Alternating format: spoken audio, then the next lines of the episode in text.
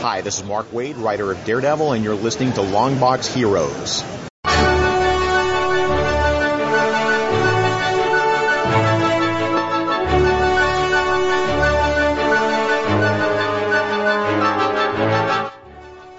Hello, everyone, and welcome to episode 397 of Longbox Heroes. Joe and Todd joining you here today.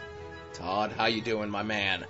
I'm doing fantastic. Creeping up on the 400. Right. Like it means something.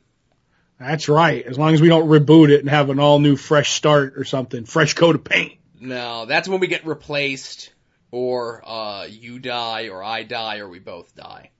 Oh, so next week.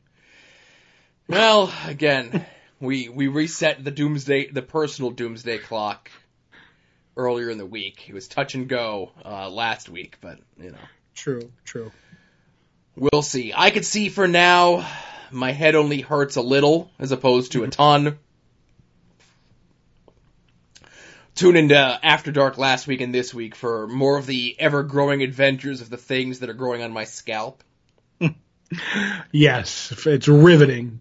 It is. I hope it's Mhm. not rivets, because that's a whole other thing. That's like that old joke. Did you hear that the movie, that the Titanic movie's getting a prequel? No, I Todd. hear it's, I hear it's riveting. Get it?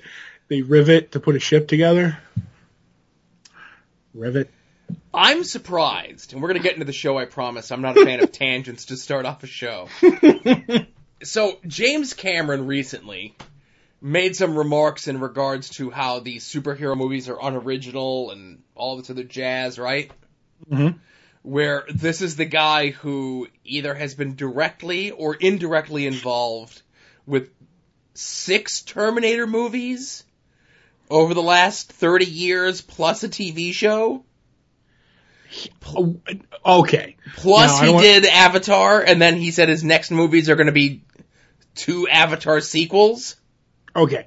First of all, he had stuff to do with the first two Terminator movies. Then I don't think he had anything to do with the rest, other than his name slapped on because he was a creator, because he lost the rights to Terminator in a divorce. I I vividly recall, at the very least for three, Rise of the Machines, Mhm. that he was on the press junket. yeah, I- probably cashing a check. Oh, well, listen, cashing a check. You're you're involved in some way. Hmm and Now, the most recent one, which destroyed the franchise, where they brought Arnie back, and they did all the time travel stuff. right, Genesee. Uh, right. Geno- Genosis. hmm I know he was involved with that one as well. Like he gave because it messes up the timeline.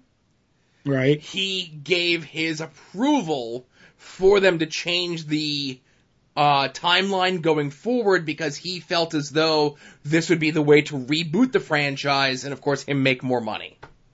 Well, he's getting it back, and it's going to be a la Superman. Mm-hmm. It's going to be like Terminator 1 and 2 happened, but uh, 3, 4, and 5 didn't happen, so it's good. It'll all be good. So where I'm going with this is we're only about five years away from James Cameron actually doing a Titanic prequel.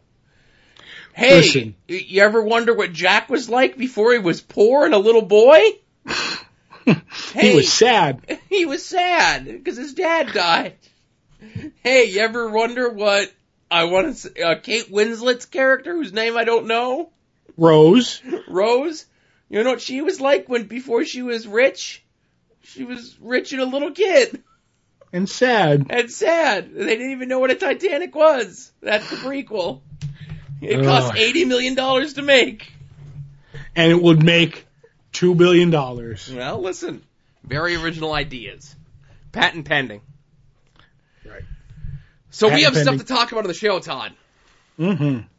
Uh, we have discussions in regards to DC and what they're doing digitally, both on a computer and with your comic books. Oh boy. Uh, we have follow-ups to things that we've discussed on this show in previous weeks, and an update with a delay of a a big DC event comic, which I know Todd is very shocked by. Totally shocked. And I'm not going to hear Joe complain about it at all Mm, you might. because the check cleared. I don't know if the check cleared or not. We'll, we'll have to check my account. It's still in the red. I don't know. Uh, we have uh, convention stuff going on. We have a dozen, at least, sales uh, digitally, a bunch of freebies to discuss.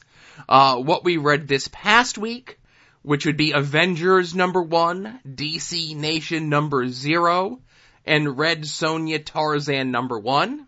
Mm-hmm. What we're looking forward to coming out this week, uh, Todd's Art Attack, as well as discussion of the most recent episodes of Krypton and The Flash. Yes. So let's get into. Let's rip off the band aid, Todd. Right. So, uh, Doomsday Clock is going to be late. No. Um, so issue four, uh, came out about, uh, about a month and a half ago. Now, uh, issue five is supposed to come out at the end of this month. Now, um, Geoff Johns said that it, um, it is even, it's earlier than they had originally projected. Mm-hmm.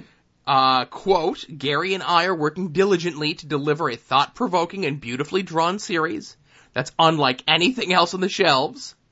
It's incredibly important to us to keep up the quality of Doomsday Clock, but also to deliver on the bi-monthly schedule if we intend to keep our word.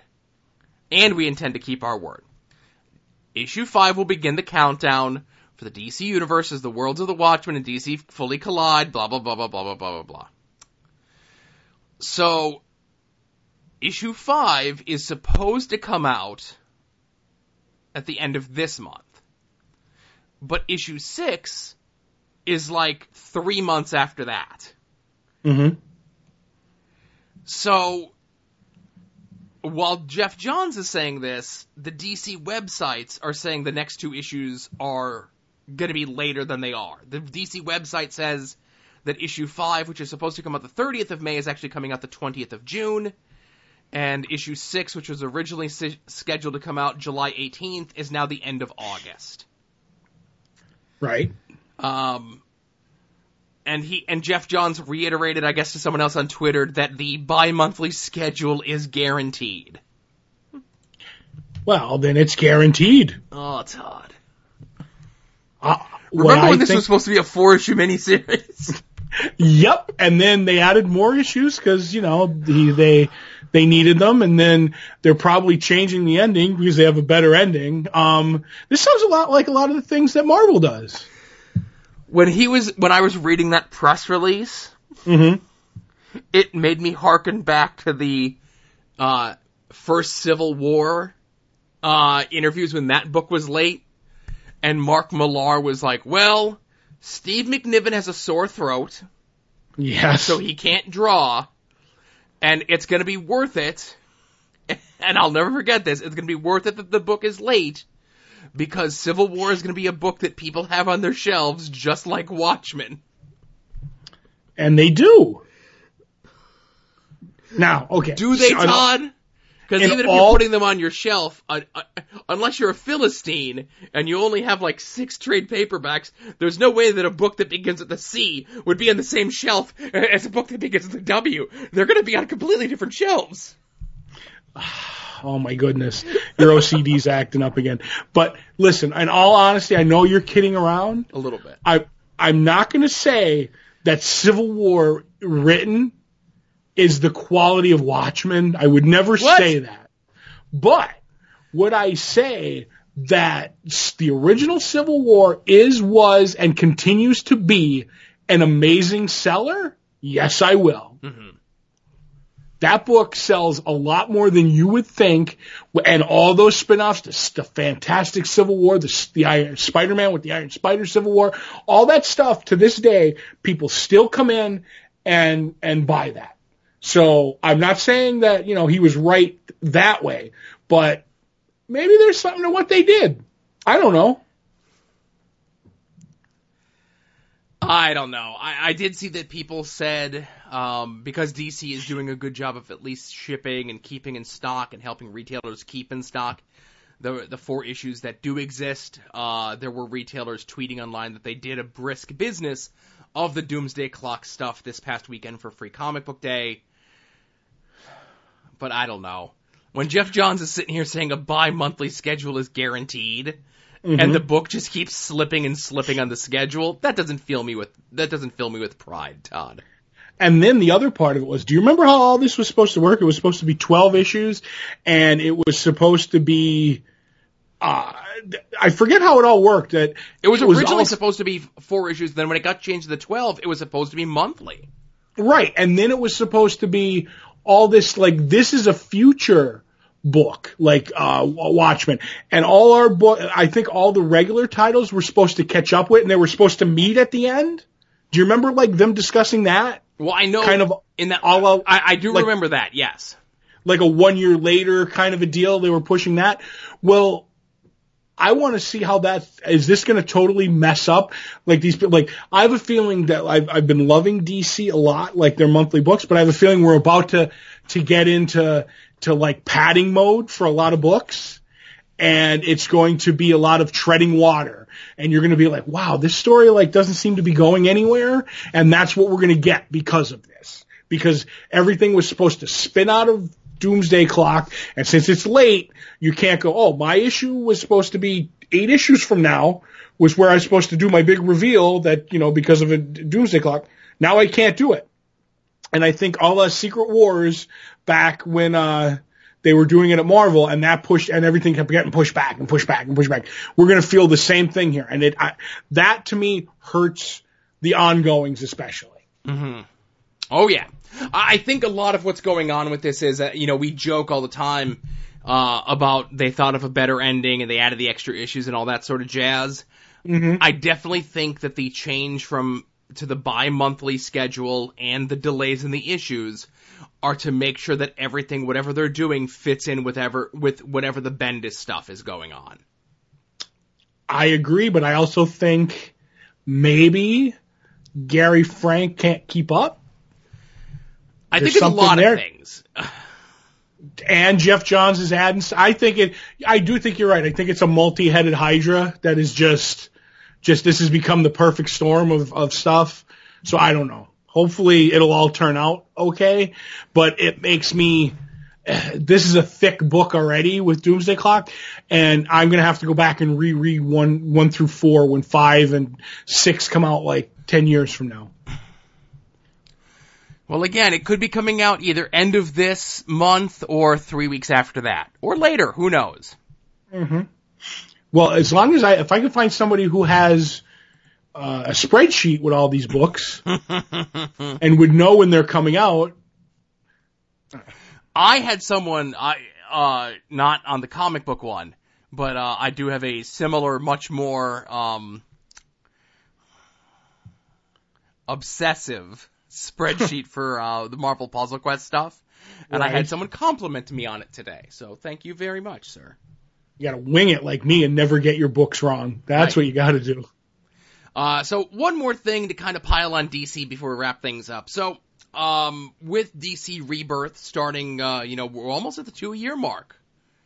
Uh, what, June was when it officially started? Like they did their, like, one shot issue in May, like the Rebirth book, and then all the books, like, started new in June. So we're almost at the two year mark. Yeah, they started tearing them out like, Mm-hmm. yeah. So uh, a bunch of the books that were priced at three ninety nine had a digital code in them. Um, you know, obviously they're like, well, you know, it's going to be the same page count, but the extra bucks, we're going to give you the di- the digital copy as well. Uh, starting this month, however, uh, they took all those digital codes out of the 3.99 books, kept them at 3.99.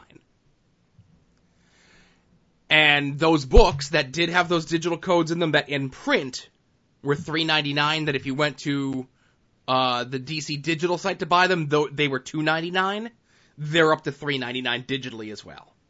Okay. There was no announcement, it just kind of happened. That's how they get you. Like when Marvel took the digital codes away, they announced it like a month in advance or two months in advance. And then three months later had to go back to the way that it used to be. See, that's because they announced it. DC learned from Marvel's mistake. Right. They're just like, yep, we're just going to take it away and jack up the prices digitally on those books. But we're not going to give people a chance to complain about it before it happens. Yeah. We're just going to pull the switcheroo. I really don't care one way or another. I never really, I mean, I should. I never used any of those digital codes because like I'm like allergic to them. Um, but so like, I'm like whatever. I'm at the point in my life where I buy comics. They're three ninety nine. They they're as many pages as they are. I get what I get. I put them in a bag and a and a board, and I put them in a box, and I'm good to go. So I'm old school though. Right. I only mention it because it is a story and it's a a sly change in the price. Mm-hmm. And it's a week when there's a bunch of DC news going on. I kind of led with the the the bad stuff, and now we're gonna get into the good stuff. Maybe. Basically, what it comes to me with this is, and this is always good for a podcast or something you have. I literally have no opinion on this. Oh, good. I have I have no hot takes. I have nothing when it comes to them taking the digital codes out of the books. Right, and, and my only thing about that is personally, like I'm not currently getting any of those books that are three ninety nine, Mhm. but they're the same exact page count. And if you're like Marvel, where all your books are three ninety nine, Mm-hmm. And they all have the digital codes in it, that's fine. You know, lately when they do their new number ones, they're a little bit bigger of an issue, Four ninety and they're nine. four ninety nine, like last week's Avengers and this upcoming week's Venom, whatever. You know, I understand that, but it's a bigger book. It's a, you know, it's however many pages of story. At least with this with DC, they're like, for some arbitrary reason, these books are three ninety nine, but we're gonna give you this extra thing for that extra dollar. Now they took that extra thing away, but still kept the dollar increase. Mm-hmm. That I, I'm like, okay, eh, maybe there's a reason why those like five or six books are three ninety nine, but then when you also raise their price when you're just getting the digital version of them as well, it just seems like there's some like it just seems weird that they're doing it that way. Ah, saving some money, I guess. I guess. Uh, so DC had good news this past week, and it was the beginning of the tease of their online streaming service. Uh, we got a name that's going to be called DC Universe. Uh, they Good did name. inform us that the Titans live action show, which is currently being filmed, the return of Young Justice animated and the Harley Quinn animated shows are going to be on this, as well as the possibility of a new live action Swamp Thing show.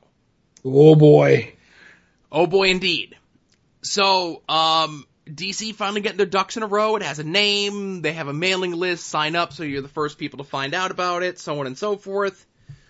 Uh, I got two takes. I got two thoughts of uh, on this. What are your feelings? Um, now the Swamp Thing part of the overall DC universe. I got you know I got one on I got one on each. Well, um, I'm good with it because I, you know, everybody's going to have their own digital service. Marvel's going to have their own. Uh, DC is probably the, the wheelhouse that I, if any of them that I was going to plunk down money for would probably be the DC one. And to add a Swamp Thing show, and if it's done really well, I will be all over a Swamp Thing show. But you have to bring Matt Ryan and his wig over from Legends of Tomorrow as uh, John Constantine. That's my take. All right. What's yours? Okay. For this to succeed, they need to focus less right now on the new stuff and announce what the back catalog they're going to have on there is. Okay. Because you're, you, that's how you're going to get people. To, if you tell people that you can, like, this is the only place where you're going to be able to see the entire Adam West Batman series streaming. Oh, the Super Friends, stuff like that. Right. You need to get the old stuff on here, and you need to let people know what that old stuff is ahead of time. Announcing the new stuff is great for the new people. But you want it, like, you need to treat this like the World Wrestling, the award winning World Wrestling Entertainment Network. You've got a very large back catalog, and you need to let the people know what that back catalog is.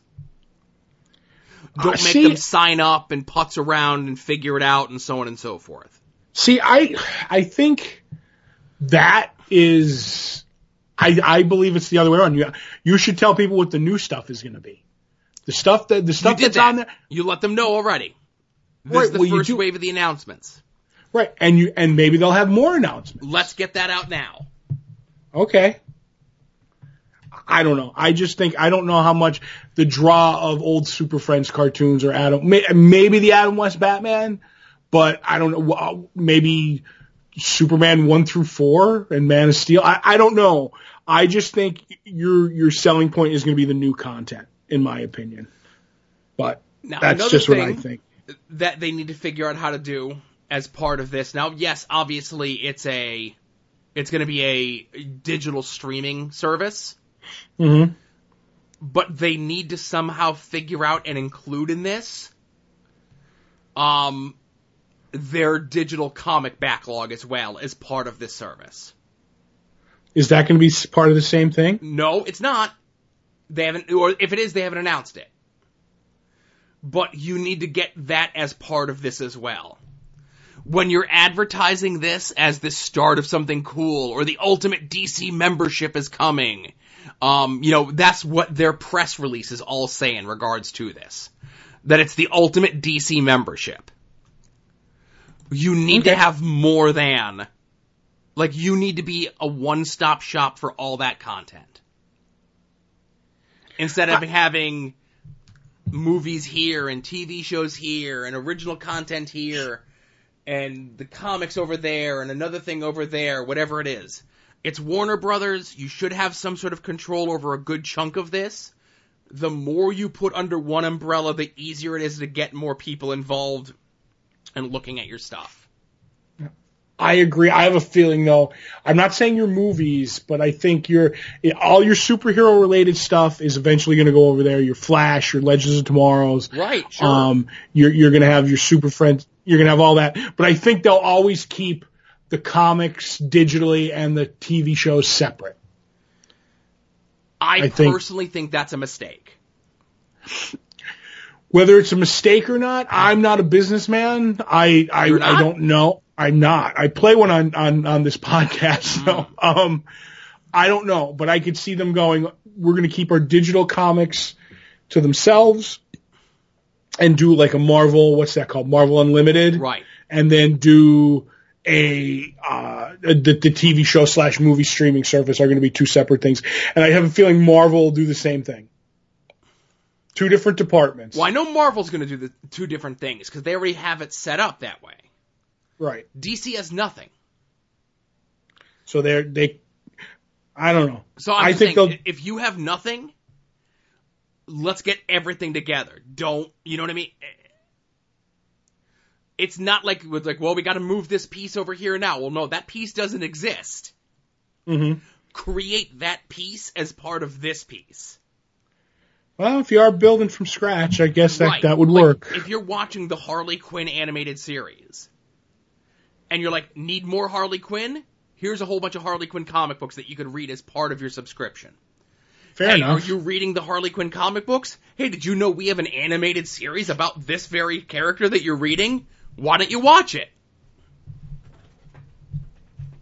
Right. I guess I know, but that's not like when we talk about preaching to the choir in ads in comics. We already know that we have both of these. You and I already know. I don't know. I think people know that there's a Harley Quinn comic book. You'd be surprised. They won't read it, but they know it's there. Right, but if I'm paying for your digital streaming service because I, I really like that Harley Quinn and the Suicide Squad movie Right. and I'm watching this this cartoon and I need more, Right. oh, I have to go to a different service? Or I have to leave my house and go to a, you know, get physical media? Well, if I but he- got this because of that cartoon and I then binge watch that entire cartoon, I'm like, well, what am I going to do now? Pop, pop, pop. Here's more Harley Quinn stuff for you to read. Yes, but Joe, you know what the you know what the big the big empty suits will probably say? Hmm. Why give them two for one when we can give them two for two and have them pay twice? Ah, listen, at this point, you're playing, as far as I'm concerned, you're playing catch up. Anything that you could do to heart, to, uh, build up your, your dwindling fan base when it comes to your non-comic book stuff, do whatever you can. I'd rather play mustard Oh, okay. than ketchup. Oof. So, uh, the Swamp Thing stuff. Right. I'm not that excited about the Swamp Thing stuff as well because I actually read the article. What? It's going to be amazing. Be amazing because it's it says oh Swamp Thing TV show could be headed to the uni- the DCU universe thing or whatever. It's like no, they have an option to do a pilot uh, that James Wan, who did like the Conjuring films, is involved with. Mhm. But when you look, it's like he's an executive producer or something like that. Like he's ten, he's as involved with this as James Cameron was with uh, Terminator Genisys. I have a feeling he's just as involved as the Russo brothers are going to be with the Quantum and Woody show. Okay. but it's like they have a script for pilot with an option to pick up. So like And- they're nowhere with this. They they are nowhere, but I'll guarantee if they're st- they need they need content, and unless it's god awful, Hmm. this is going to be a thing. They don't want to just start their digital service with like, hey, why don't you pay me, you know, X amount a month, and we have possibly four things for you. You know, I guess that's why you you need that past content, but I'm telling you that you need as much new as you can get right out of the gate. We'll keep our eye on it. Right. Uh, so just as our follow-up news items from previous episodes ago, uh, we had discussed, uh, last week when we talked about, uh, we're two issues away from Kill or Be Killed ending. And we were postulating as to what Ed Brubaker would be doing next. Well, he has a original graphic novel coming out, uh, this fall that's called My Heroes Have Always Been Junkies, Great title. which is a great title.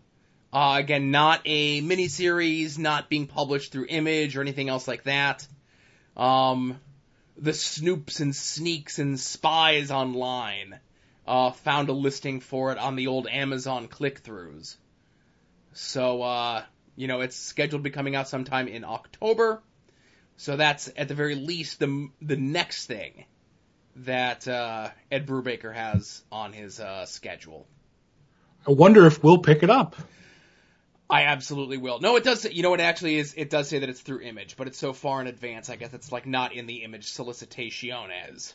Right. Why would it be? Because that's a separate. well, They usually only go two months out for image. Right.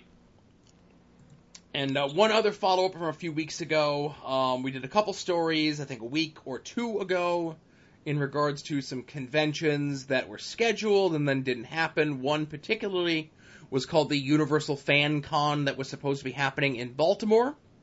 It was a uh, convention that was funded through Kickstarter. Uh, well, the two folks uh, who were uh, the co-founders of this did an interview with uh, New York Magazine, kind of discussing where it all fell apart. And um, it looks as though, I think, as Todd had postulated before, that these were people with good intentions, just not very good at handling their money. Terrible business people.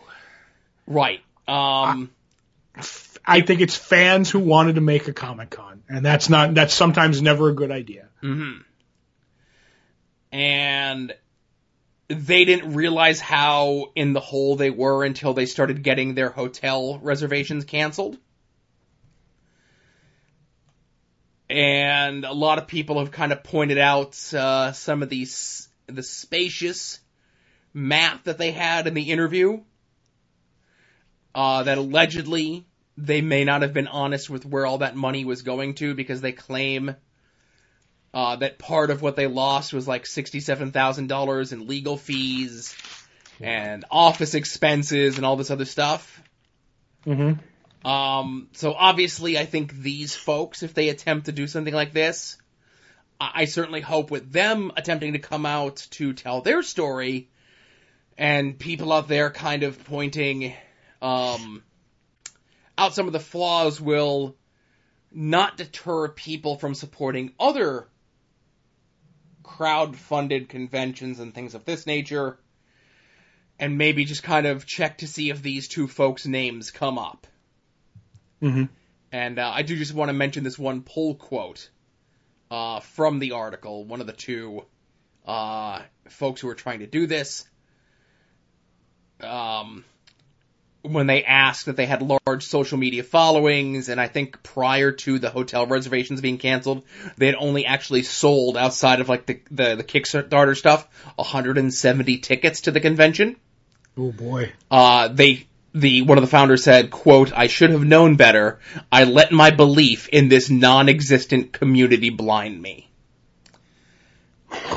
And I'm just going to close out this segment with that and move on to a fun story that I heard the other day um, about.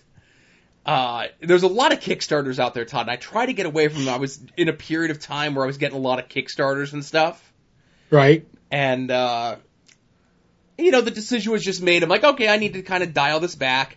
Where there's much larger Kickstarter communities out there, um, in regards to getting horror movies and other like cult movies from the 80s kind of remastered and repurposed and so on and so forth.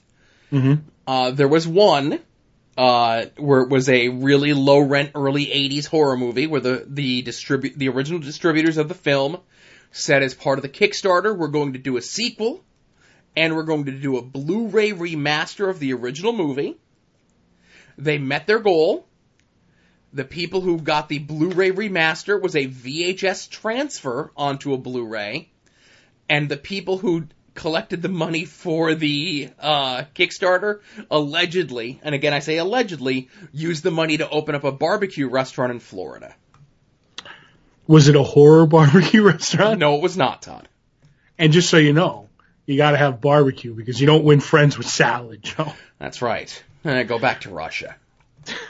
But but I I didn't really do a lot of Kickstarters either. The only Kickstarters I ever really did were for comic creators who I was very interested in, um, in the story they were going to tell, or if I would kickstart anything if it had a uh, an expensive version where I could get art, and I was like, I will I will kickstart that. I think I, I think it was for me. It was like creators that I really liked. I know there was like an Ed Brubaker one that I did, a couple of the Jimmy Palmiotti ones.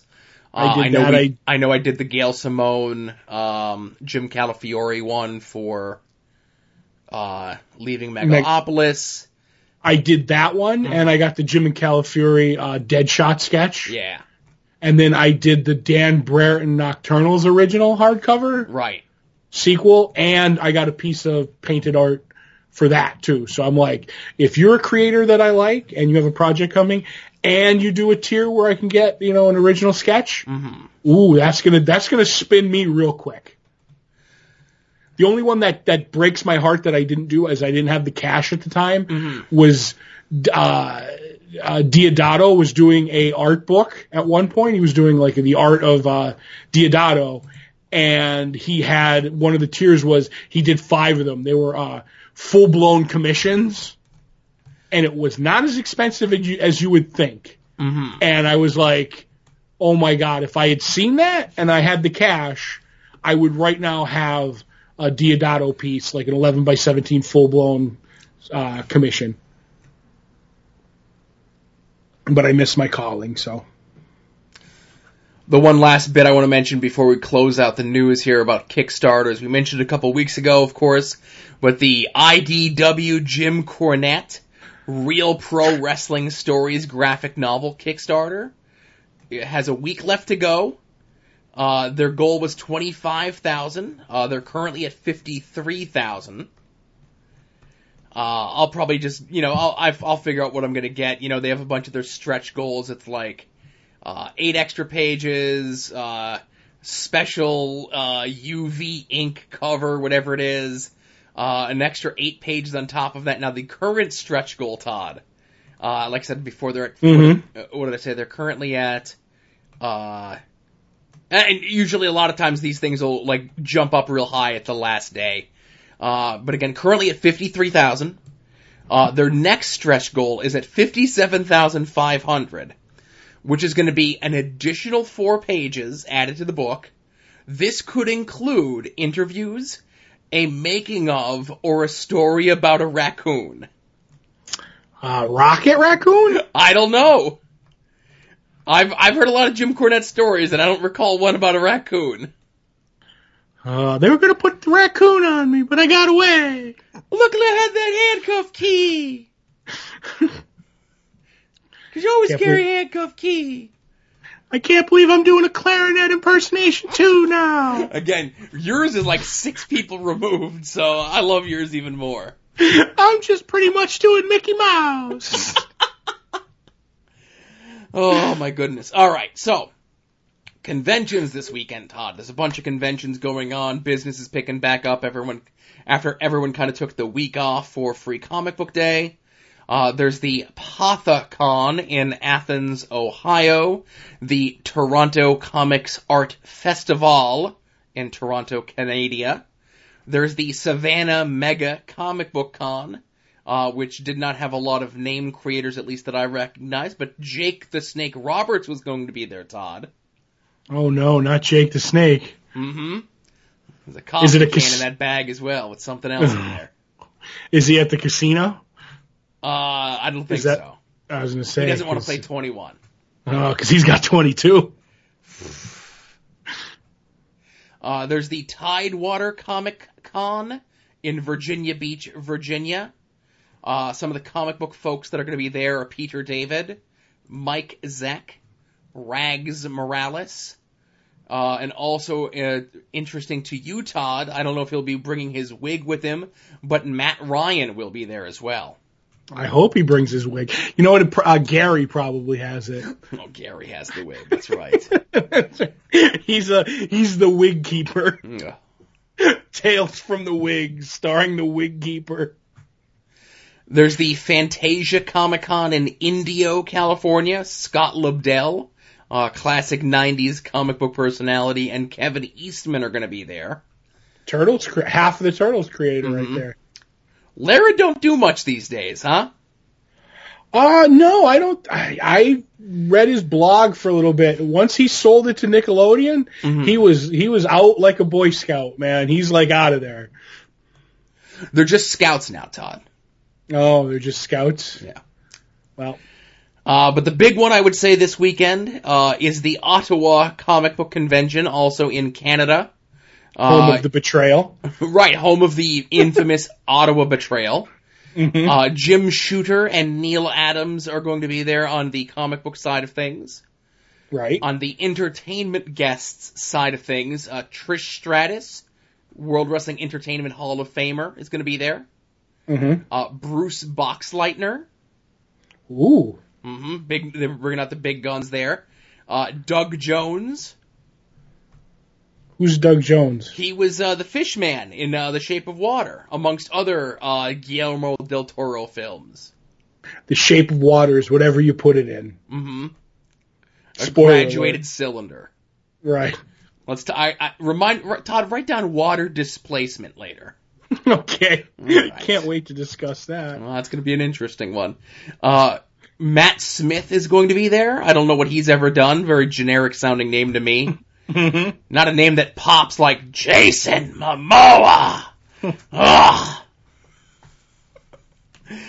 See, because he when he's his Aquaman looks like Roman Reigns. Anyway, yes, it does. and Brent Spiner is going to be there. Todd, Uh, Bob Wheeler, famous for Bob Wheeler from Night Court. right, and nothing else. That's right. Uh, uh, it's season two of Outcast. Did you know there was a season two of Outcast? Oh my goodness. I heard it happened and it's going to happen again. Wibbly wobbly, timey wimey.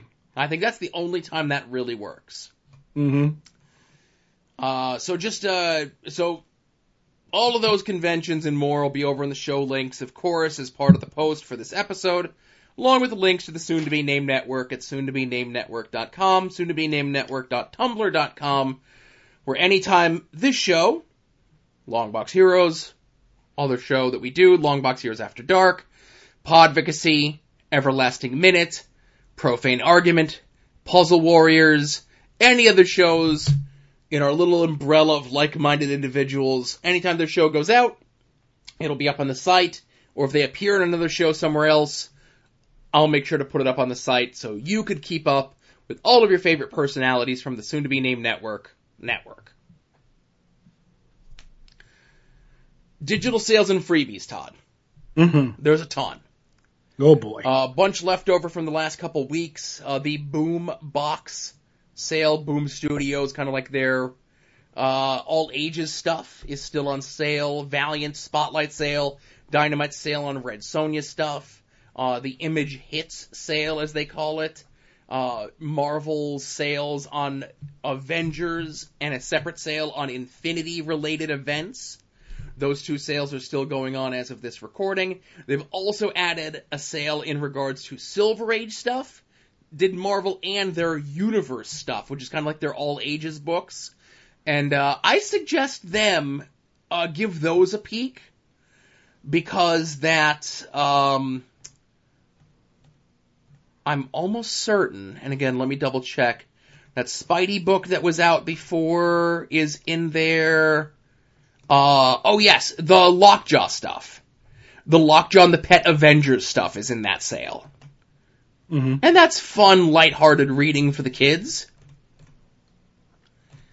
And a lot of the Marvel Adventure stuff, which was reprints of kind of like retellings of old stories, like the 60s and 70s Marvel stories, kind of like with a, uh, some cleaned up art, if you will. Yes. Just trying to see if there was anything else that was in there, like I said, the Lockjaw and the Pet Avengers.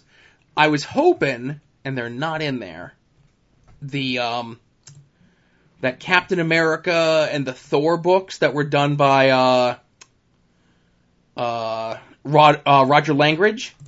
Mm-hmm. Kind of like those all ages sort of things. Unfortunately, those are not included in this sale. Maybe next time. Maybe next time. There's enough sales going on over at Marvel. Uh, over at DC, they're doing a sale on Scott Snyder related stuff.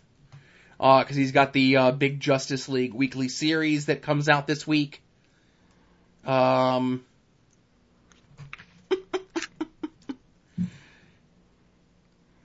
so I just want to remark here, as I'm going through my notes and everything, I clicked on the link right on the front page for the Scott Snyder sale Right. and it said, whoops, this page cannot be found. This sale ended on May 14th. Wow. Wibbly wobbly timey wimey. I guess so. So, uh, today's May 9th, as of, uh, this episode coming out, so I, I guess that sale's over five days from now, but the link doesn't work. Uh, but I will recommend you, the listener, to go to the Dark Horse, what they're calling the Kindt and Rubin sale. I don't really know why they're calling it the Kindt and Rubin sale. I don't know who Rubin is, but there is a bunch of Matt Kindt stuff in there. But most importantly, the first 12 issues, uh, the, uh, Jeff Lemire Black Hammer stuff is in there as well. Mm-hmm. And that's a really good book. I highly recommend it. And you can get the whole run at a dollar a piece. Not a bad price. Digital sales and freebies have not changed uh, since last week when we had discussed those. However, DC did add two new ones that I wish I knew about as we were recording the show last week. Um, oh, you know what? I just I'm eating my words because I checked earlier today and Marvel had not changed them, but as of the recording of the show, they have changed them. So, bear with me just a second. The Marvel freebies are the first issue of the Infinite Gauntlet Deadpool book, which was a digital exclusive book from about three years ago. The first issue of another Deadpool Infinite comic book called Too Soon. Uh, the first issue of Cable and the X-Force, written by Dennis Hopeless. And the first issue of the Black Panther stuff written by Ta-Nehisi Coates. So those are your actual new freebies from Marvel. The two new freebies that DC put out was their free comic book day offering of the new DC Girls comic and a book that we're going to talk about here in just a second, which is DC uh, Nation number zero. It was a quarter issue if you got it in print, and a lot of times uh, Comixology, when those books come out and they're super cheap like that, they'll just put them up for free. It's not Right. worth them to do the digital transaction for a quarter, so they're for free. Makes sense. Mm-hmm. So Todd, let's get into what we read from this past week. That's right. Um, and I'll go first because you're tired from mumbling. Um, but first, let me ask you four questions, Joe. Uh oh, four. That's right. What's Dennis's sister's name on It's Always Sunny? D. What's yes in Spanish? C. That's right. What sound does a horse make? Nay. And what what is it called when you turn your back on someone? Shun. That's right. We're talking about DC Nation Zero. My pick uh, for what I was ho- looking forward to most, and um, basically, it's just a sampler of what's coming up in the next couple weeks of the DC books. We had a Batman story by Tom King and Clay Mann, who sounds like an actual Batman villain, Clayman.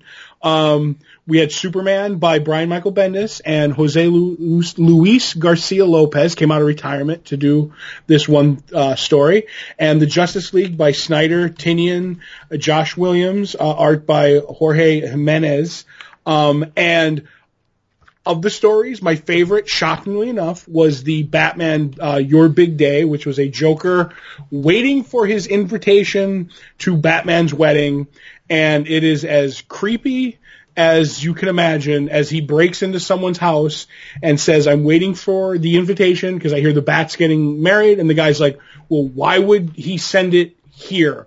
He's like, because he has to send it somewhere and I'm here. So this is obviously the place and it pretty much goes as well as expected. I do like the ending that, uh, the way the Joker gets his invitation to the Bat Wedding. Um, I think this is going to be a great story. Hopefully they'll reprint it in the uh, collections when they do uh, the Bat Wedding storyline.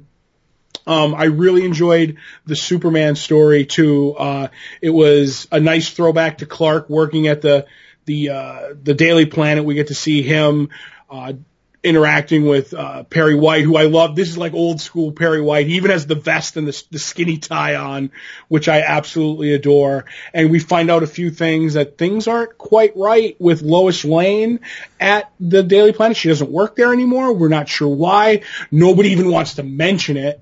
And maybe there's something up with him her and Clark Kent's relationship.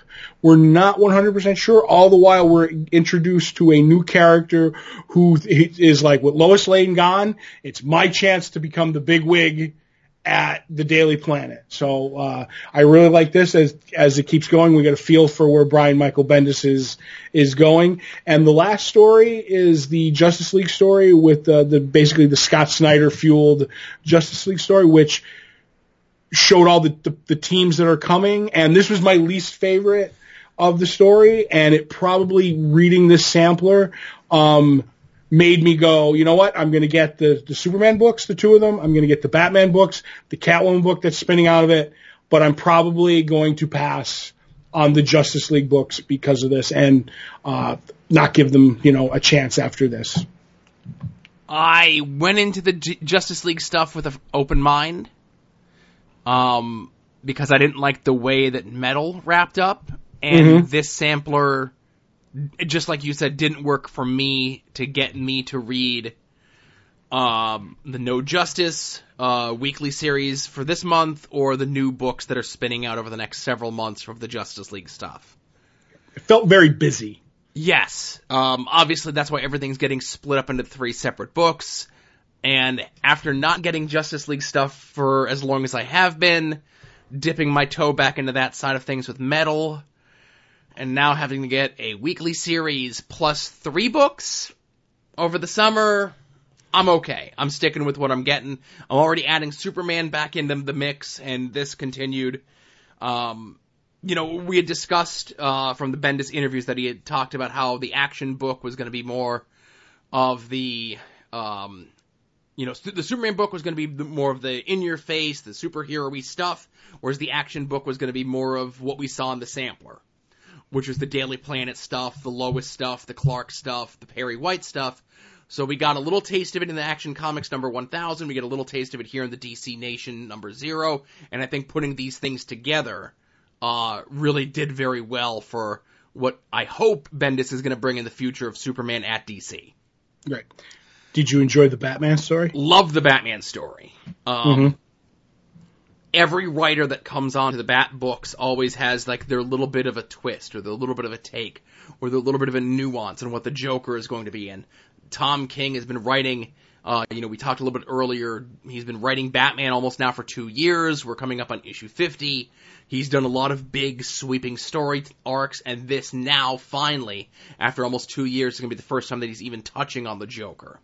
Which I think seems to be like everyone's kind of sort of mandate uh, and has been for some time, that when you come on to Batman, y- your Joker story doesn't get to be your first story. It doesn't, but I don't think it's the first time you're forgetting about the war of jokes and riddles. That was, uh, oh, that's right. That's, but that was, No, I, I'm sorry. The way you phrased that to me, you're like, "Oh, this is the first time he's touching on the Joker." I'm like, "No, he was a big part of that jokes and riddles story." okay. But that was, I get what you're saying. To me, while that was the war of jokes and riddles, that was more of a Batman Catwoman story, A Riddler story. a Riddler story, a Kite Man story, a Joker story.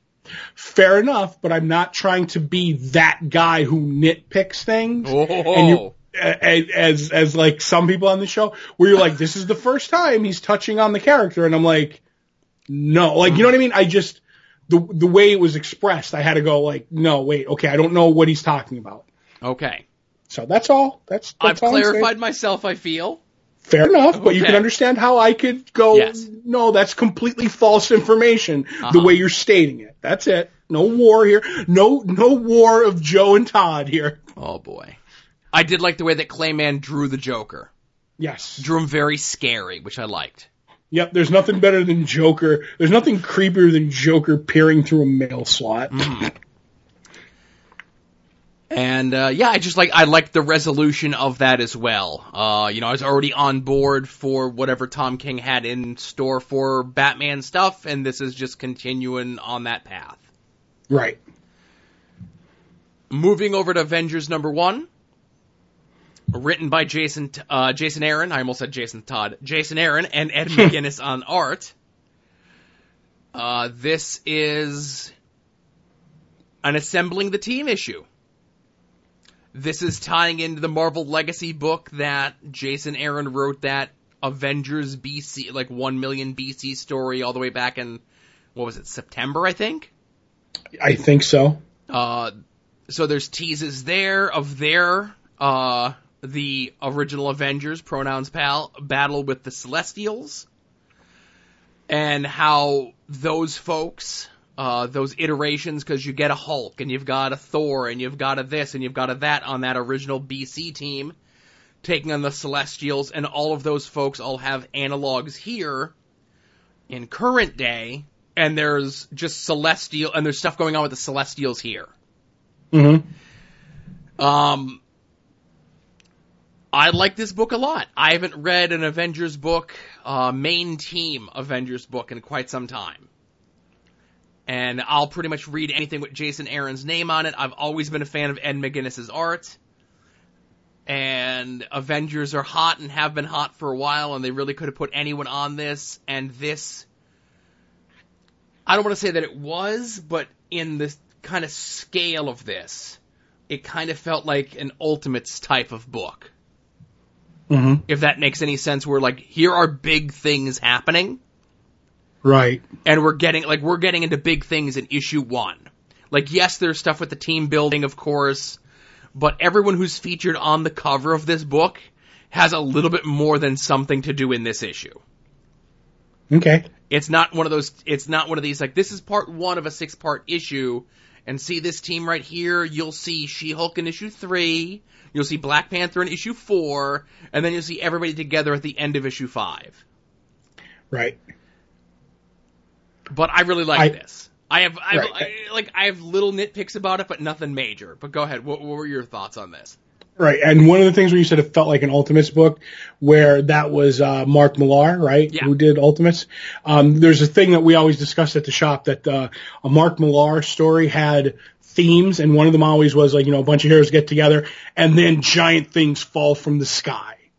Honest to God, you look at Ultimates one, it's the, it's that. Ultimates two is is kind of like the same way. You go back to his Authority books, he kind of had a he kind of had a system of doing that stuff, and that's what what this feels like. I enjoyed this book. I didn't love love this book. I felt like it was a, a starter issue, and it felt good. Big things were happening. My favorite part of the book was uh, the the big three: Tony, uh, Steve and Thor getting together and discussing like how terrible their lives have been, like how they've been through the wringer and basically going like, you know, and it really has been the stuff like unworthy Thor, um, Hydra Cap, you know, uh, Iron Man, you know, in a coma. And they're like, we got to bring it back to basics. And, and I like that kind of stuff.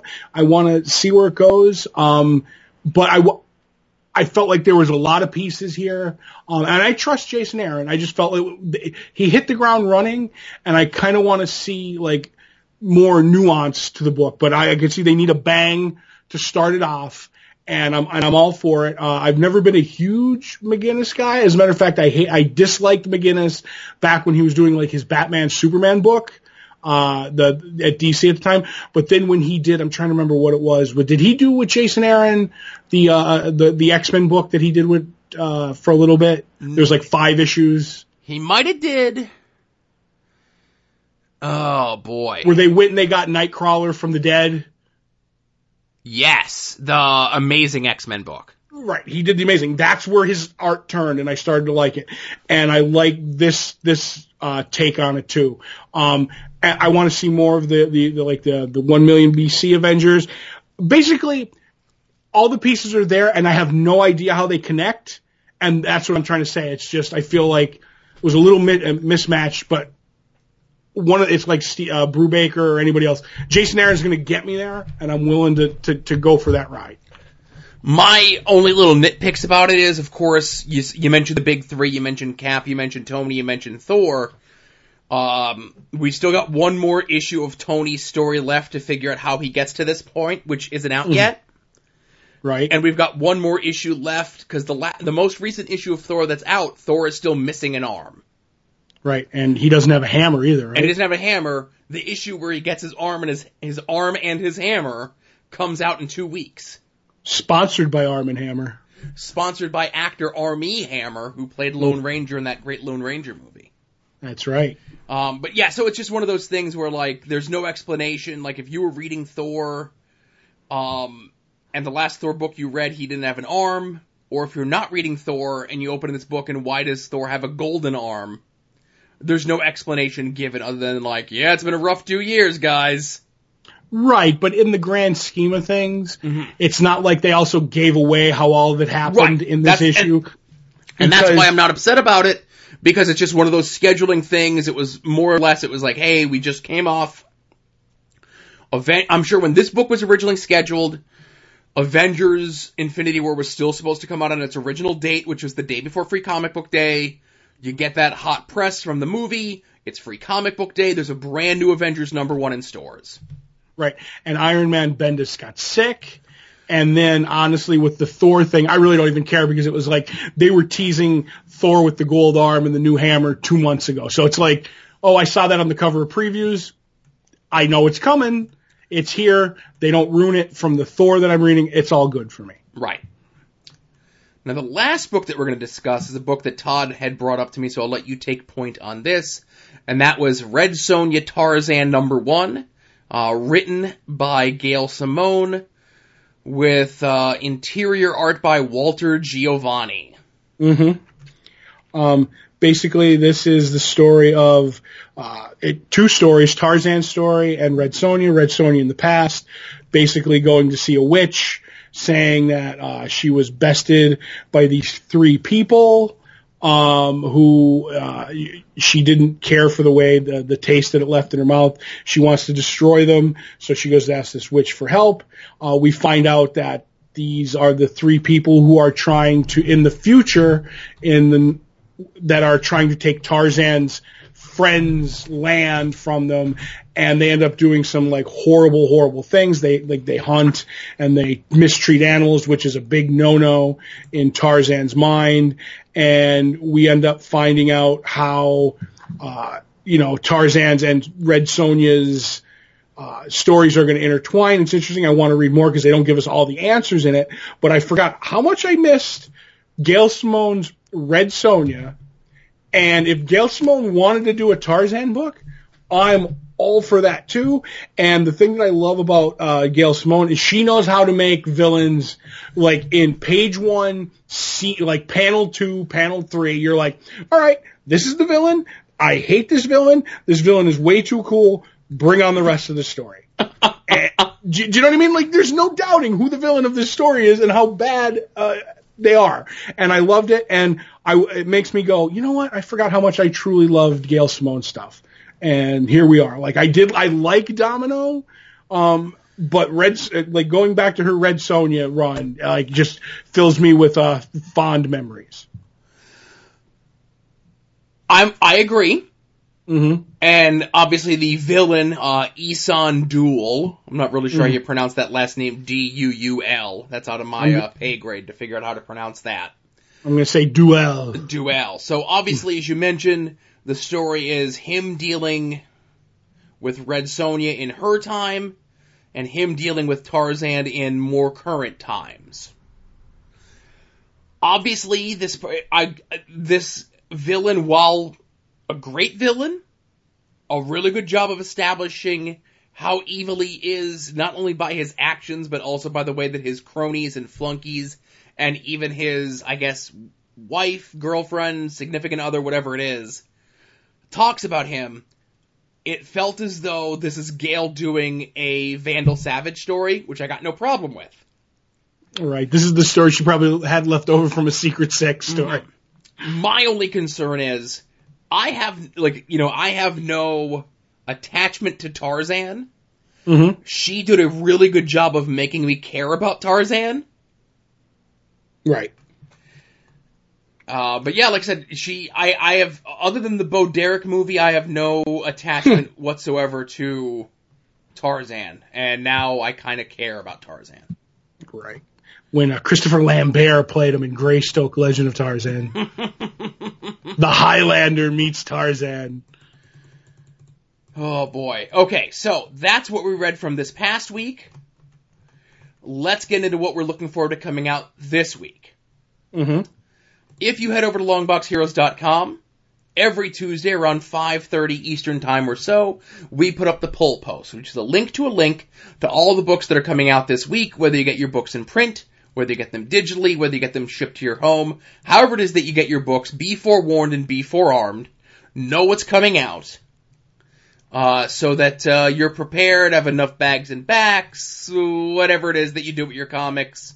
If you put them into a cool, wet sack, you know, be have enough of those ready for yourself as well. Right. Okay. Uh, two of the things that Todd and I are doing in the calendar year 2018 is one, as always, attempting to guess what the other is most looking forward to coming out this week. Uh, I am still in the lead with one correct guess over Todd. The other is keeping that runny, running tally of how much money we have spent on comic books. And, uh, I'm still waiting for that yell from Todd to let me know when we could stop doing that.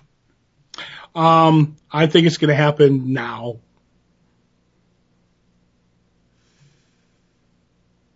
Oh yeah. Could, yeah, we could. Eh, if you think it's it's not it's not worth it because it pretty much we see who's going to win. That's up to you. Mm-hmm. And we could just stick with the picking. You know what I mean? Uh, we'll see. All right. All right. So, uh, I went first. I'm looking at Todd's list of books that are coming out this week. And I'm going to say the book you're most looking forward to coming out this week is Southern Bastards number 20. It is not that book. Mm. The my, book I am. Oh, I was going to say, my second guest is Barrier number one.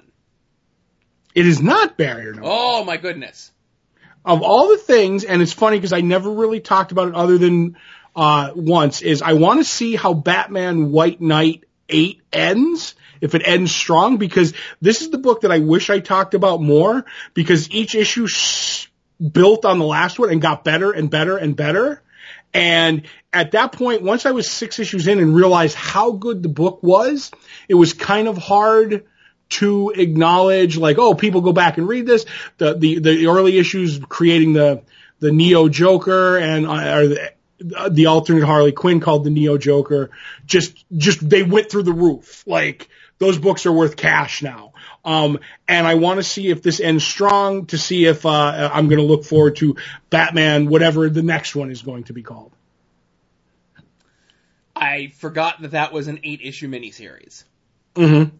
So That's no problem. So we're tied up uh, with correct guesses. I want to mention Barrier. Right. You would ask me about that.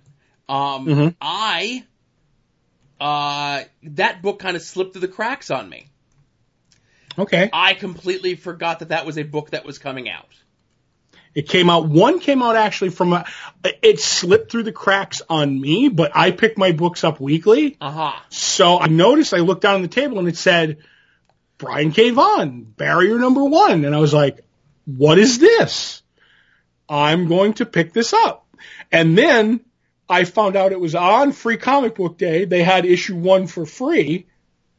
And next to it, which I thought was an alternate cover, was issue two. So they come out together in one day.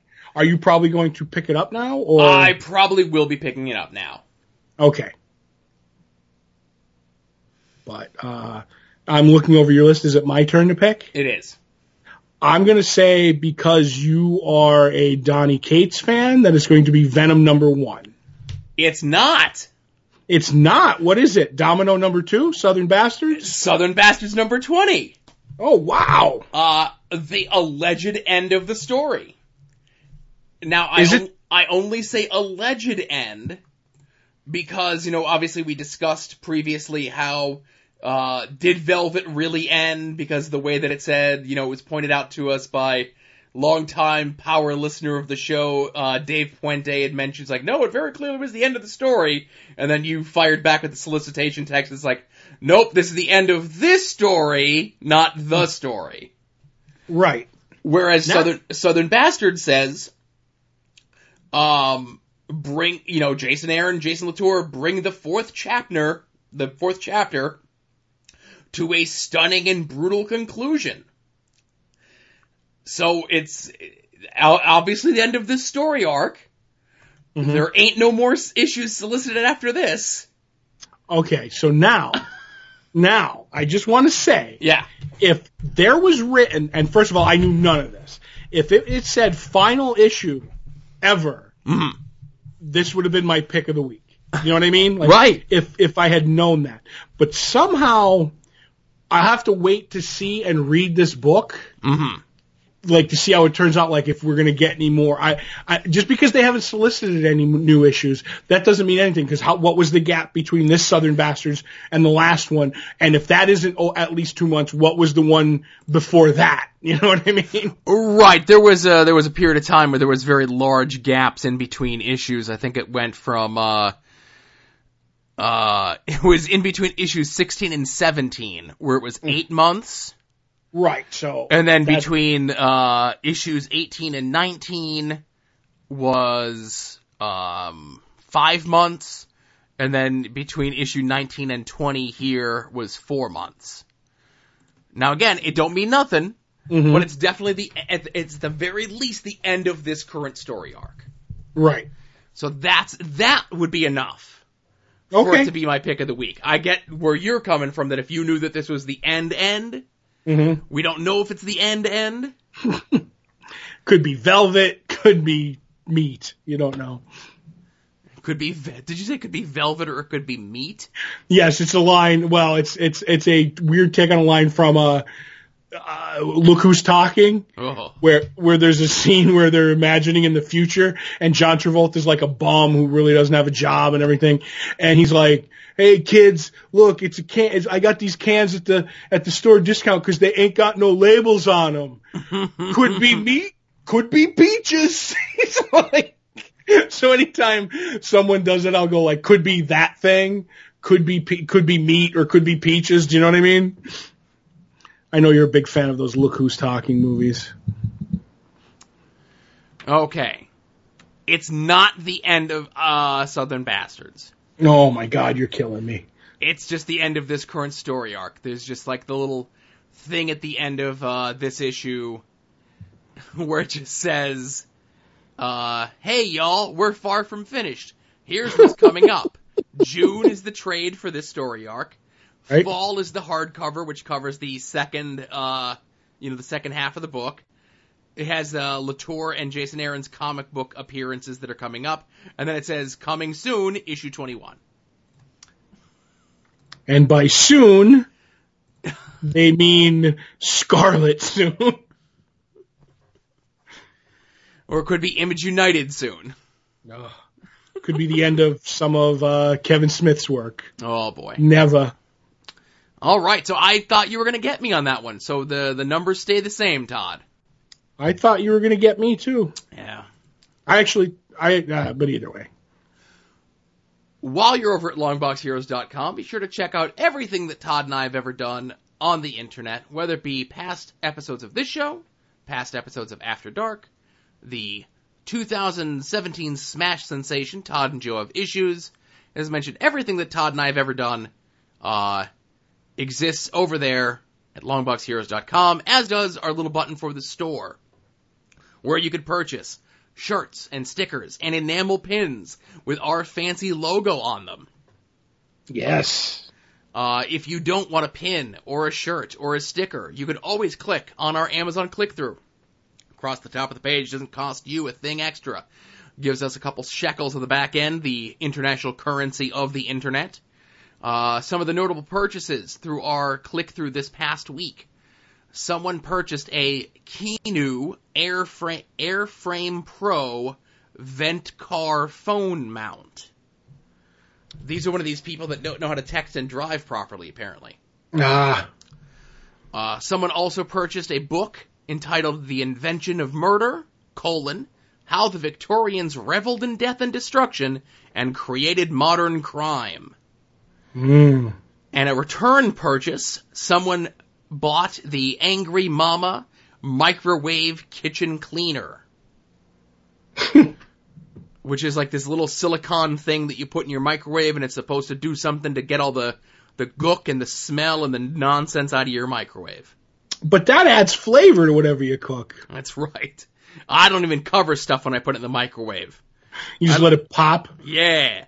When I put like a ham or something, or a, Oh. or a chicken in the microwave, and I hear it start popping, I go, ooh, it's got another at least three minutes.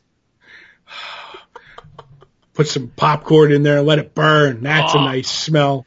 Fill up the house with that burnt popcorn smell. Delicious. So thank you very much for everyone who purchased anything through our Amazon click through. Uh, it was very helpful and it makes uh, Todd very happy at the end of the month when that e-check rolls in. oh, yes, it does. So Todd, did we have any art attacks this week? Did we? Boy, howdy, Joe. We had an art attack from Jason Sandberg. He sent in a, a piece by himself uh, that he did, which is a work in progress, which is looks like to me a Mr. Fantastic done in the si- style of Joe Sinnott. Um, looks very nice. Also, is it broken yet? Is the name of uh, the their Twitter handle sent in a Amanda Conner Joker and Harley that they apparently got the VIP experience at uh, one of the cons at the Calgary Expo, which is now a thing. I think we discussed it on the, the show before, where artists are like, "Hey, like." Here's a, I have 20 spots on my thing. Go to my website, uh, purchase, you know, for X amount of dollars. You get to hang out, get to talk. There'll be a commission. Um, other things I've seen like prints and, uh, so many signatures on a book, but by far, uh, that is beautiful. I love Amanda Conner. I would love to get something from her. And he got, she got to hang out with, uh, Jimmy and Amanda, which is always a pleasure because they are a laugh riot. Um, also, yakko.org sent in a sketch card that he got of a painting by a local artist, Sam Seeley, Selly, I'm not sure how to say his name. Um, Boba Fett, the guy who got beat by a blind guy. Um, one of my favorite Star Wars characters. He's not one of my favorite Star Wars characters, Aw. but it, it looks, it looks really nice. And, uh, Euronymous. Oh, hang uh, on, real quick. I just want to show out there, uh, throw out there. Jeremy, uh, kind of partner show. Uh, he did Paladins of Voltron with Jason Kirk. He does the Oh. Transmissions podcast, and he's the one who had the interview last week that we plugged with John Barber, editor in chief at IDW, about all the relaunch stuff that they're doing with Transformers. Well, there you go. And I'll include the link to uh, that interview in the show notes here as well. Right. Um, and Euronymous super mega contributor sent in a piece by local artist Gavin Smith. I'm not sure who it's supposed to be. Mm-hmm. Los Ingebrano de Jabroni. Mm-hmm. Am I close? I'm not correct in a thing that you said, Todd. Do you know who that is actually? Absolutely, I do. Uh, that is uh, New Japan Pro Wrestler Tetsuo Naito, uh, who is really, really awesome. And I think that if you knew what Naito looked like, I would say that is practically a photograph of him. That is an awesome piece uh, that uh, Euronymous picked up over Free Comic Book Day weekend. With a flying championship belt in the background. That's a little nod to uh, the time when he was the champion, and he was one of those dirty heels. And he would disrespect the belt by throwing it in the ring instead of wearing it or bringing it out to the ring. As he would just come to the ring, he would throw it and he would disrespect the belt because that's the sort of person he was. A belt disrespecter. That's right. Oh. And I had a, an art attack this week, Joe. Oh, save the best for last, huh? Oh, you gotta. I I only acquire the best for my stuff. I was at the Philadelphia Con after getting crisscross, uh, the Greater Philadelphia Con, getting my crisscross Captain Marvel. I decided to stop over and see Mr. James O'Barr, creator of the Crow, and I managed to get a Crow sketch in my sketchbook. And I just would like to say he crushed it. He crushed the Crow, and it was amazing. Um, I don't think he wanted to draw the crow, um, which is a great story because he's going through. He's like, "Hey, like, nice sketchbook. Mind if I look through it?" And I'm like, "No, go right ahead because there's some nice stuff in it." And you gotta like when an artist is like, "Oh, I gotta step up my game because you have some nice stuff in here." And he's like, "Oh, that's a nice piece, Jonah Hex. That's a nice piece, nice piece, nice piece, Jonah Hex, Jonah Hex, Jonah Hex." And he's like, "Hmm. So what did you want? A crow?" Maybe you want a Jonah Hex. And I'm like, Hey, everybody likes dune buggies. That's right. I'm like, I do like Jonah Hex, and I imagine you would crush a Jonah Hex, and you really want to draw Jonah Hex, and you're tired of drawing the Crow. But if I'm paying for a James O'Barr sketch, I'm getting the Crow. but he was a really nice guy. If really you nice want to give me a Jonah Hex for free, hmm feel free. Um, but he was talking a little bit about the Crow movie, what he could talk about, he what the upcoming uh, reboot, remake, or whatever you want to talk about. Uh-oh. Um, and he was like, you know, I'm, I'm looking forward to it. Um, it's going to be, you know, we're not going to disrespect anything that happened with, you know, uh, Brandon Lee, but this is going to be a new take on it. And, um, the only thing I can really tell you is that, uh, Jason Momoa lost 40 pounds for the role. Oh boy. And I'm like, oh, he's going to be like a stick. It's going to be fantastic. He's not going to look like, uh, Roman Reigns no more. So I'm looking forward to seeing a, a new Crow movie. cool, cool. Cool, cool. I didn't even know Jason Momoa was in that. I figured he was all tied up with uh, DC nonsense. Well, you got to pick your you got to pick your comic book spots. Joe, did you know comic book movies are are, are played out and very uh, unoriginal? That's what I, don't heard why at the, ver- at the beginning of this very show. I don't know why Momoa's hooking his wagon to that horse. Oh, that dying brand. Anyway. Is there anything else that we need to cover before we get into TV talk? No, I think you should give an adequate amount of time that we're going to be doing spoiler talk because so you normally don't. You just like to rush right into it. Right, so here's my little uh, prelude to spoiler talk.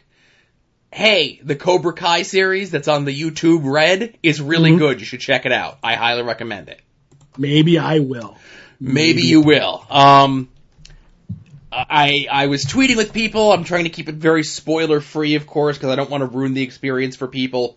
Um, but I will say, um, I went in with low expectations, and I really enjoyed the first episode quite a bit. It really set the tone for what the show was going to be, and this may upset people, and if it does, fooey on you, I say. Uh, but they could have did the lazy route and kind of just did what they did with Fuller House. even though this reboot was inspired by the success of Fuller House, Mhm. they actually came into it with a good script. And they told, I thought, what was a very nuanced and, uh, re- I don't want to say realistic because, you know, there, I have some issues with it. It wasn't perfect, but it was 100% enjoyable, and I watched the whole thing in two days. I'm interested, but call me when they do the continuing adventures of Tales of the Golden Monkey, Joe. And when I look up what Tales of the Golden Monkey is, they'll do it. Right. Yes. All right, so let's get into what we watched uh, of the other stuff this past week, uh, starting with Krypton. Uh, so this is the coup has failed, and the voice of Rao is completely infected by Brainiac and is just completely out about it. He's not trying to hide it from those close to him. You know, he's got a whole crew of people that are all brainiaced up. Um, Daron is just like, you know, Daron is kind of exposed to be the sniveling coward that we kind of sort of all knew that he was. That I can respect, but go ahead. And then, of course, you've got Seg is attempting to help Lyta save her mother. Uh, and of course, there's all the continuing interpersonal relationships here, of course, because uh, Jayna, Lyta's mother, kind of went against everything that she's been built up as over the course of the show. You've still got Zod, uh, General Zod, as we know him. You know, their last name is Zod, House Zod, whatever. Uh, and that's her grandson. You've got Adam Strange kind of being pushed to the outside. He's the odd man out in all of this. Uh, what did you, and, you know, of course, the, the continuing betrayals and, uh, relationship skewing that goes on in this show. I'm this to me was an amazing episode. I think we're we're in the like we are in the home stretch, but it keeps building, and now we're seeing like the super team come together. All the houses, like somebody from one of the houses. Uh, and, and I am, I'm enjoying that though. It does lean heavily Zod right now. Um, but the guy who's doing Brainiac and the voice, by far the best part, like he screams supervillain um, him doing like the voice and the look and just the way he's playing with Daron Vex is just like fantastic in a cruel kind of way. And the choices he makes and where he has, he's like, all right, who are all the, the people who were in on my assassination? Is there anybody else? My daughter. All right. Well, she has to be killed too, doesn't she? And how that plays out is fantastic. Um, I even love uh, I I love like the the relationship between Seg and is his name Zed, the guy who owns the bar. Uh, what's his name? But either way, Fake that character, Key. yeah, he he is to me that's one of those things is he like Seg keeps yelling at him, and even though they're friends, I think he's only going to take so much crap. Like there's a couple moments where he's like, "We're going to do this," and and he kind of looks at him and jumps. He's like, "Okay, okay." And I think there's going to be coming a, like a breaking point for him that I, that that I that I want to see. But like I said, I'm not where I thought all these relationships were going. They didn't, and I like that. It's not like Pat and like, oh, this is exact. I know exactly where everything's going. Um, but one of my favorite things was drunken Adam Strange slash Booster Gold going like, hey, I'm not even a big guy on my own planet. I'm this, I'm that. I don't even get a nickname like the big Boy Scout, Big Blue, all, all those things. And the the uh, the the hologram's like, where are you going? And he's like, I'm going to get somebody who has a nickname. And basically, they have their little talk, and he kind of like he kind of capes up, you know, the old the phrase that they use, and he's like, I'm gonna go fix this. I'm not gonna run away. And I kind of like that Adam Strange, even though I just would like to see him in the orange uh, rocket pack, red out rocket pack. Yeah, I get you. Want to see him in the with the, the the the white helmet with the fin on it and all that jazz. Yes, yes. So I do just want to go back and mention uh, the guy who plays Brainiac slash the voice of Rao. hmm Uh, he is primarily in a bunch of different British miniseries. Is is Right. but mostly he is a video game voice actor. Oh. I wonder if that's actually him doing the voice too, because it might not be, you know? hmm Uh, but he does like uh, Xenoblade Chronicles. I know you're a big fan of that video game. Oh, I play it all the time. The Dark Souls video games, I have one of those. right? The Dragon Age and Final Fantasy video games. Never played any of those. Mhm. So he is a big video game voice actor, which, as I understand, is a thing. It is. Why not? It's acting. hmm That's like saying the guy who played Gollum in King Kong isn't an actor. No, he's just like a green suit with ping pong balls on it. Stare at my ping pong balls. we had to make a special suit for your oddly shaped body. anyway. Uh, so Flash this week. Right. Um, continuing to figure out what the Thinker is up to. Uh, is, you know, he's stealing a whole bunch of different things, of course. He's always one step ahead of them. We get a little bit of a revisit from, uh, Machete coming in offering Cisco the opportunity to take his place on the Breachers thing to be working alongside Gypsy. But I think the main thing of this episode is all the flashbacks of the relationship between DeVoe and Marlize. Right. How Marlize would come to a plan that uh this was Marlize' story because we've Yes. seen the Thinker's story where it was like, oh, I got sick and my my body's betraying me and blah blah blah, and how he got the the Thinker's helmet and the, then the explosion that gave the Flash powers. This was Marlize' journey to get where she is now, and how she was on board, but now she's not. But makes me wonder if this is once again all a part of the thinker's plan because when you write a character who's nine steps ahead of everybody, you're always trying to figure out where the thing that happens isn't the thing that he planned for. And I'm not sure if Marlize is go- leaving in the thinker's chair is she's, I think she's going to go to Team Flash for help is part of the thinker's plan or because they've established that emotional things aren't his best you know, he's a he's logical, not emotional. So he he's like, oh, I could never have planned for this.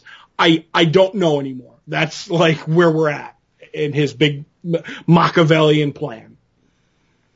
Right. Now, we've been postulating, of course, even before he took over Ralph's body, which was like he did the gimmick where he turned his finger into the key, you know? Mm-hmm. But this episode was a little bit more downplayed of the uh, Ralph stuff. Right. Where they kind of really hammered it home more so the previous episodes and not so much in this episode, if that makes any sense. Right, because they were going for the emotional tug in Barry's life in that episode. Now it's like, oh, we don't want to drag the whole episode down, and we have to add this Marlize's story. We have to do the whole Wells thing.